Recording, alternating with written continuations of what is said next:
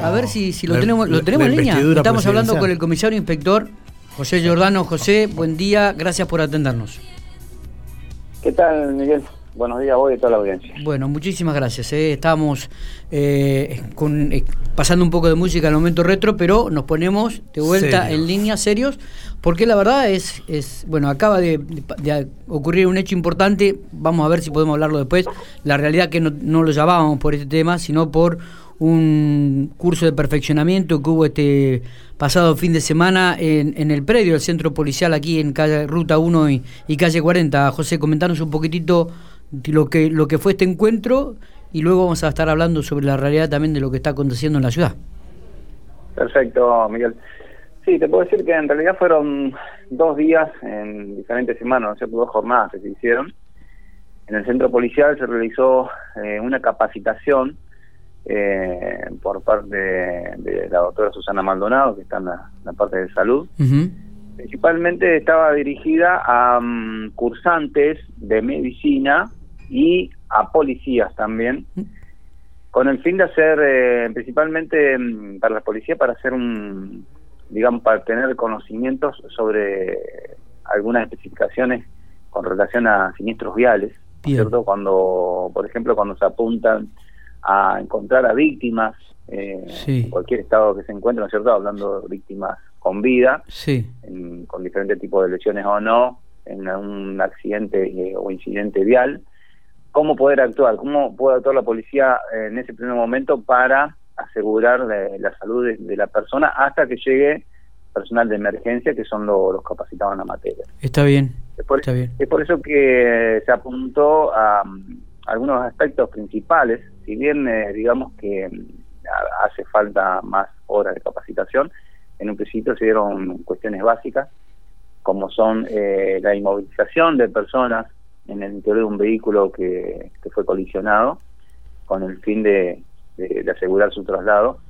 Es por eso que se, implementó la metodología para colocar un chaleco que ya se llama chaleco de, explicación, que es para inmovilizar a la persona dentro del vehículo y poder sacarla eh, en, el, mejor estado para, para que no se causando lesiones. Claro.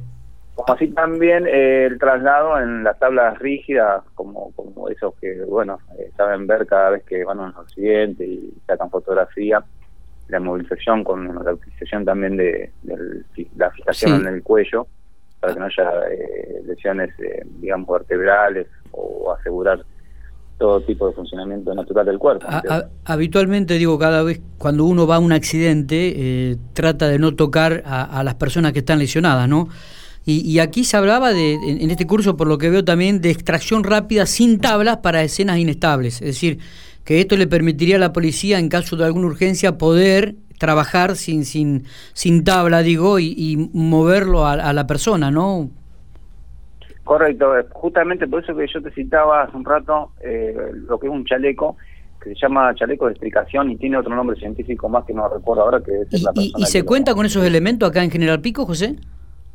Sí, sí, se ah, cuenta con esos elementos. Incluso se puede decir que hace pocos días atrás, eh, personal del Grupo Especial de esta ciudad recibió eh, elementos como tablas, férulas, este tipo de chalecos. Sí eh, que bueno, en caso de, por ejemplo, que haya un accidente en ruta, que haya que sacar a la persona para unas cuestiones especiales y se cuente con ese elemento, se, lo puede utilizar. Ah, mira vos. Por supuesto que policía es un apoyo importante en ese caso, que siempre llega primero, y por eso que se necesita personal capacitado para que también pueda estar en contacto con la parte de salud, así sea vía telefónica, y poder seguir los pasos que ellos dicen también. Claro, claro. Claro, eh, me parece que realmente importante este este detalle eh, en cuanto al trabajo en, en, siniestros reales y las personas lesionadas principalmente la posibilidad de, trabajar rápido sobre ellas, ¿no? Para evitar cualquier otro tipo de desenlace. Eh, José, ¿cómo cómo está la seguridad? cambiando un poquito el tema, yo no sé si querías profundizar algo más sobre este aspecto.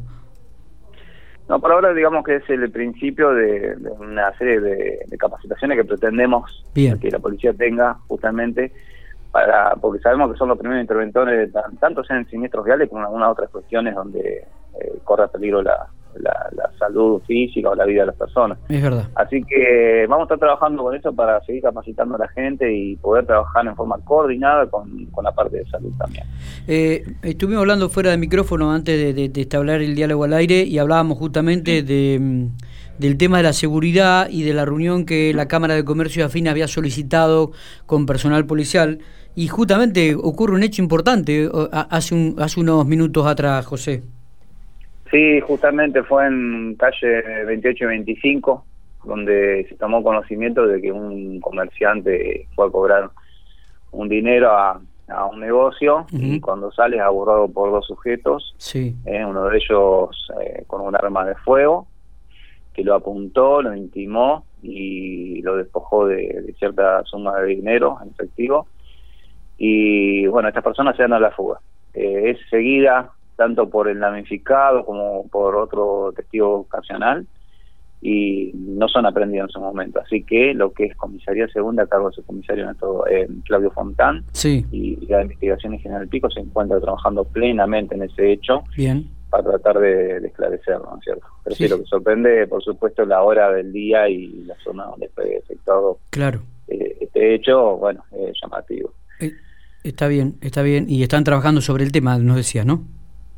Sí, sí, estamos trabajando conjuntamente con las diferentes áreas de investigaciones para tratar de, llegar a, ver quiénes son los que lo cometieron, principalmente, ¿no es cierto? Para dar con el paradero de los delincuentes. José, ¿se ¿hubo reunión al final con la Cámara de Comercio Afines sobre el tema del pedido de, seguridad que había solicitado? Sí, sí, se mantuvo reunión con tres integrantes, entre eso estaba Vallejos. eh, sí, se hablaron diferentes puntos. Eh, principalmente lo que ellos eh, manifestaban era una sevilla hecho en algunos comercios de, la ciudad. Sí. Se puso en manifiesto todo lo registrado que nosotros teníamos con las estadísticas.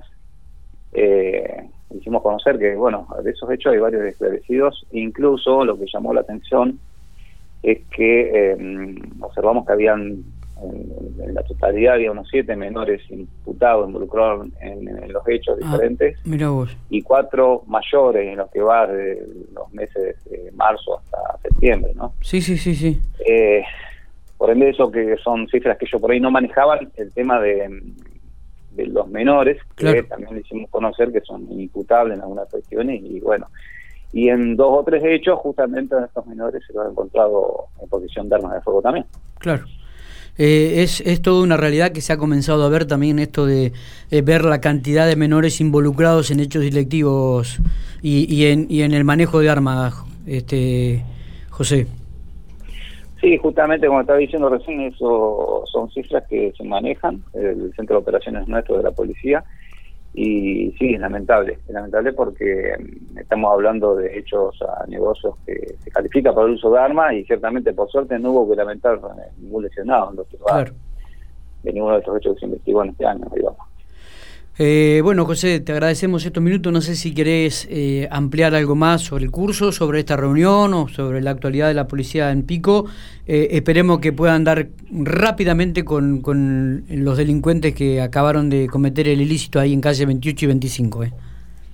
No, por ahora es agradecerte la comunicación y como siempre, como siempre digo, es solicitar el apoyo de, la población en general, eh, siempre que haya información que nos pueda ayudar, tanto en este hecho como en algunas otras cuestiones, eh, pueden llamar al 101 o a un, a un policía que tengan de contacto y, pueden guardar su identidad, no hay ningún problema. Está ¿Eh? bien, sí, sí, sí. me parece que hay gente solidaria y hay gente que siempre está atento a detalles que por ahí le pueden servir a ustedes también en la investigación. sí, lo sabemos. Muchísimas gracias, José. Bueno, que tengamos buenos días. Buenos días. Comisario Inspector José Giordano, eh, a cargo de toda la parte de las comisarías de la Ciudad General Pico, hablaba por Infopico Radio.